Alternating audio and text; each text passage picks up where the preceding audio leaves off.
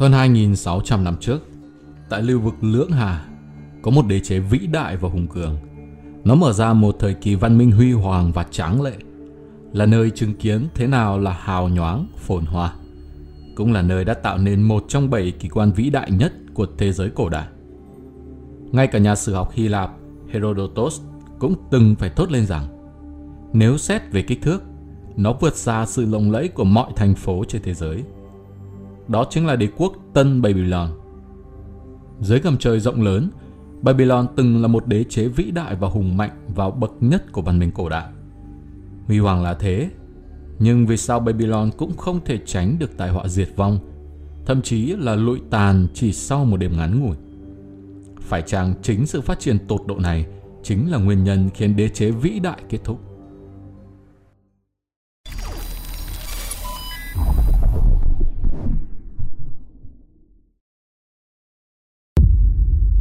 Huyền thoại thánh địa Babylon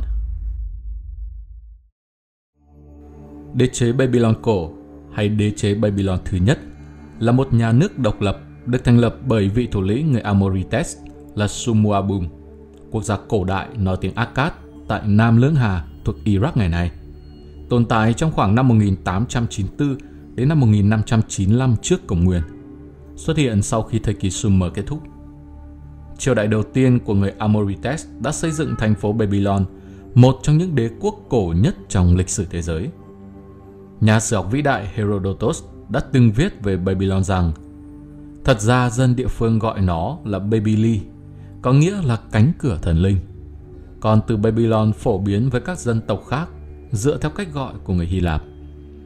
Babylon tọa lạc tại một thung lũng bằng phẳng nhưng lại khô cằn. Vương quốc này không hề giàu có tài nguyên thiên nhiên ưu đãi hay nằm trên con đường giao thông buôn bán nào.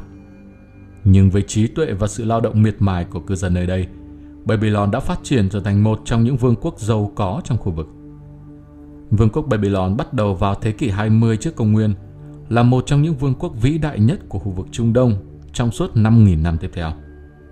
Đế chế Babylon thứ hai là đế quốc Tân Babylon, được xây dựng bởi vua Nabopolassar vào năm 625 trước công nguyên.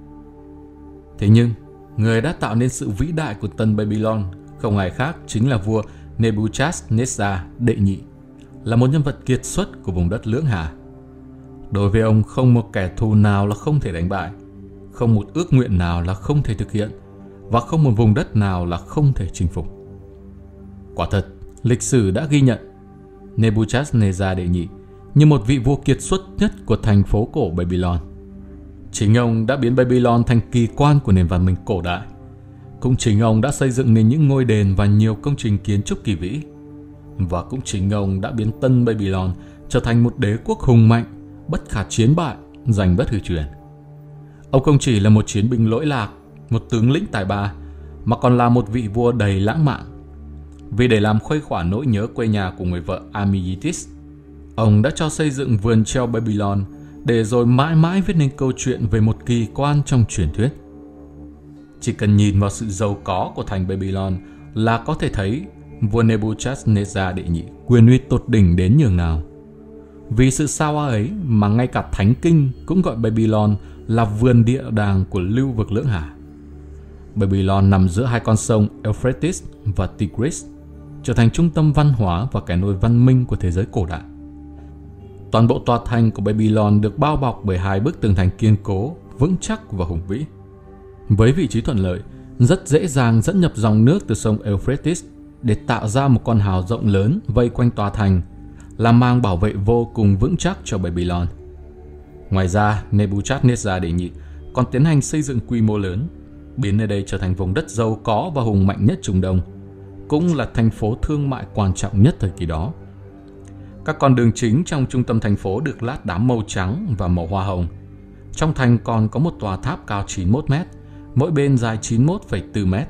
Có tổng cộng 7 tầng, mỗi tầng đều được dán các loại gạch men có màu sắc khác nhau. Đỉnh tháp được xây bằng gạch men, giống như ngôi đền thần cung phụng tượng vàng. Người ta nói rằng đây là ngọn tháp Babel, mạo phạm đến thần linh trong kinh thánh. Các cung điện trong nội thành được trang trí tráng lệ, nguy nga đặc biệt là vườn treo Babylon, một trong bảy đại kỳ quan thế giới. thành Babylon được xây dựng hùng vĩ và tráng lệ. Cho đến 100 năm sau khi nhà sử học Hy Lạp Herodotus đặt chân đến đây, cũng gọi Babylon là thành phố tuyệt vời nhất thế gian. Vua Nebuchadnezzar đệ nhị đã đưa quyền lực của đất nước này lên đến đỉnh điểm và cũng chính ông đã đem quân viễn trình đi chinh phục những chân trời mới. Tất cả các quốc gia mà đội quân Babylon tiến vào đều lần lượt bị đánh bại. Cuối cùng thì giới gầm trời không còn ai xứng đáng là đối thủ của Babylon nữa. Huy hoàng là thế, nhưng vì sao đế chế Babylon lại lụi tàn chỉ sau một đêm ngắn ngủ?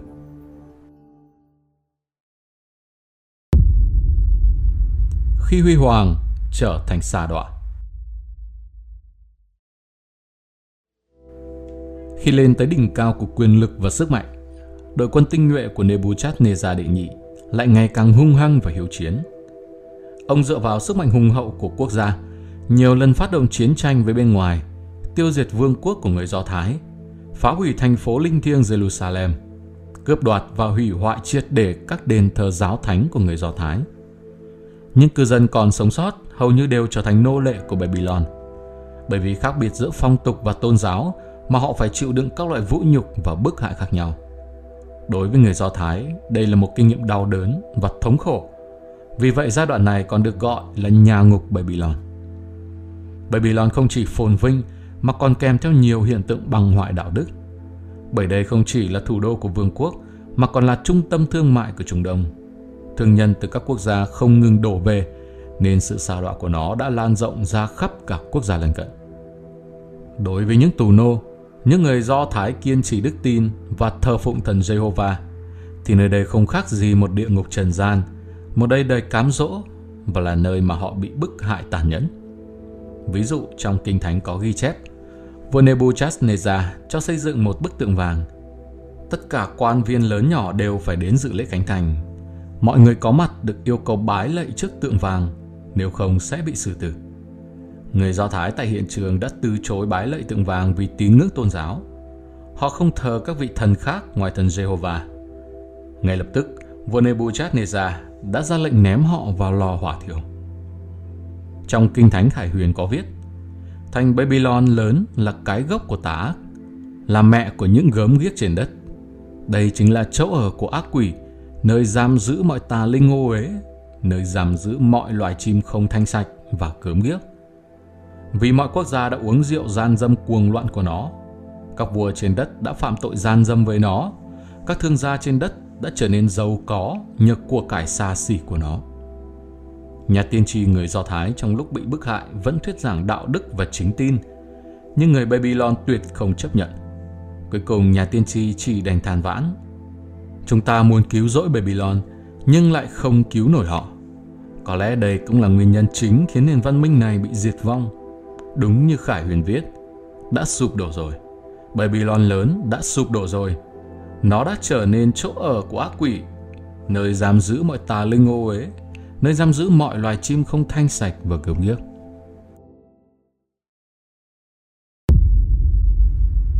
Trăm năm huy hoàng sụp đổ trong phút chốc.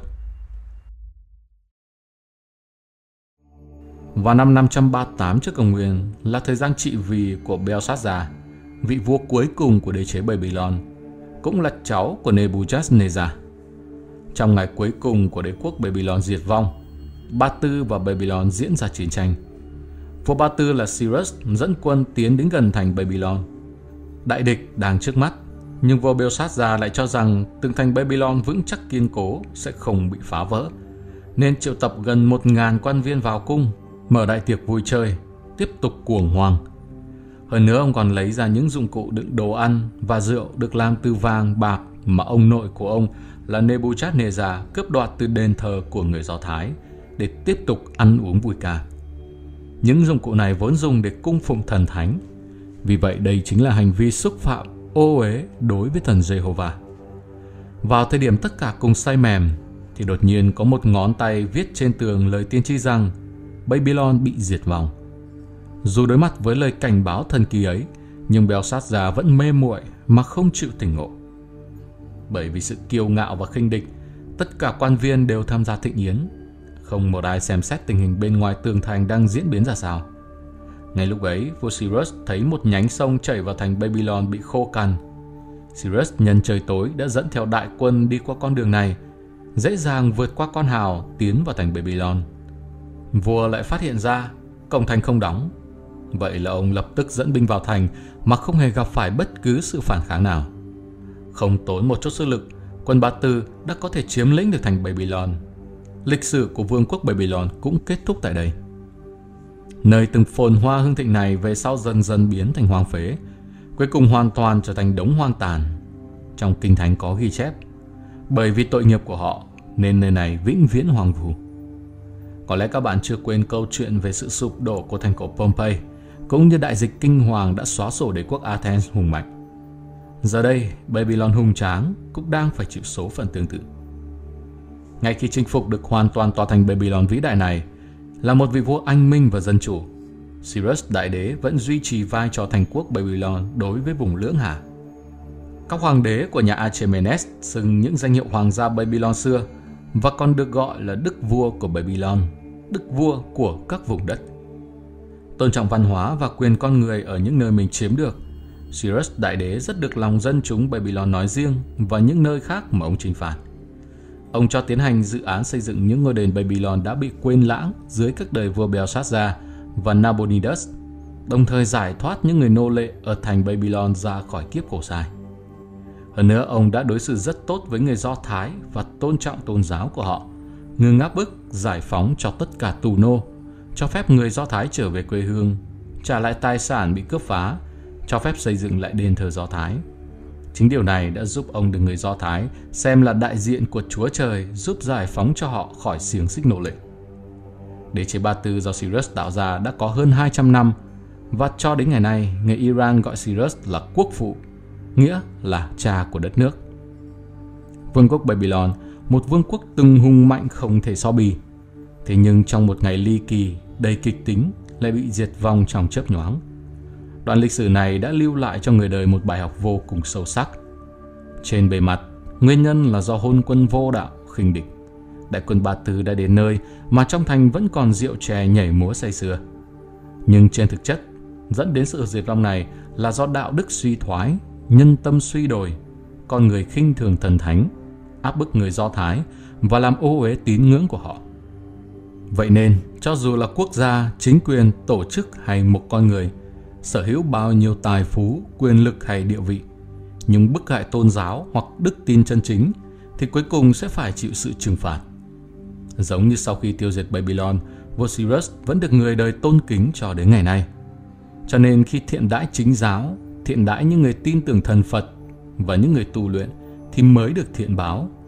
Đây cũng là bài học về tín ngưỡng và đức tin trong lịch sử nhân loại xưa này. Ở bất cứ quốc gia nào, dân tộc nào, cho dù giàu có hùng mạnh đến đâu, nhưng nếu bức hại chính tín chính giáo thì cuối cùng sẽ dẫn đến diệt vong. Còn như Cyrus Đại Đế đã thiện đãi các tín đồ thì sẽ lưu tiếng thơm thiên cổ đến ngàn đời. Sau này, vào cuối thế kỷ thứ tư, Đại đế Alexander đã có ý định lập lại thành này, nhưng ông đã chết trước khi công việc tiến xa hơn. Theo thời gian nó trở nên hoang phế, vắng lặng và bây giờ chỉ còn là vùng đất hoang mạc đầy gió cát. Một lần nữa, Babylon lại trở về với đất, nơi đã sinh ra nó. Sự hoành tráng, đồ sộ và nguy nga của thành Babylon chỉ còn là huyền thoại. Tất cả những gì còn lại của thành phố ban đầu của Babylon cổ đại nổi tiếng ngày nay là một gò đất hoặc các tòa nhà xây bằng các gạch bùn và các mảnh vỡ ở vùng đồng bằng màu mỡ lưỡng hà giữa hai dòng sông Tigris và Euphrates. Có thể nói, những thành quách hùng vĩ cùng những đền đài cung điện nguy nga của Babylon đã trở thành cát bụi. Nhưng những tri thức, những kinh nghiệm khôn ngoan, những thành tựu nổi bật của vương quốc cổ đại này vẫn còn lưu truyền cho đến tận bây giờ.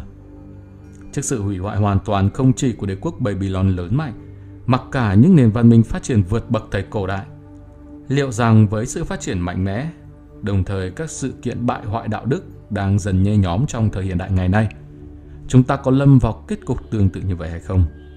Nếu có, chắc hẳn sẽ còn cách để nhân loại có thể cứu vãn được nền văn minh vốn rất tốt đẹp này. Bạn nghĩ sao về những điều trên? Hãy chia sẻ cùng Vũ trụ Nguyên Thủy ở bên dưới phần bình luận. Còn bây giờ, thay mặt ekip, Việt Cường xin chào và chúc mọi người một ngày tràn đầy năng lượng.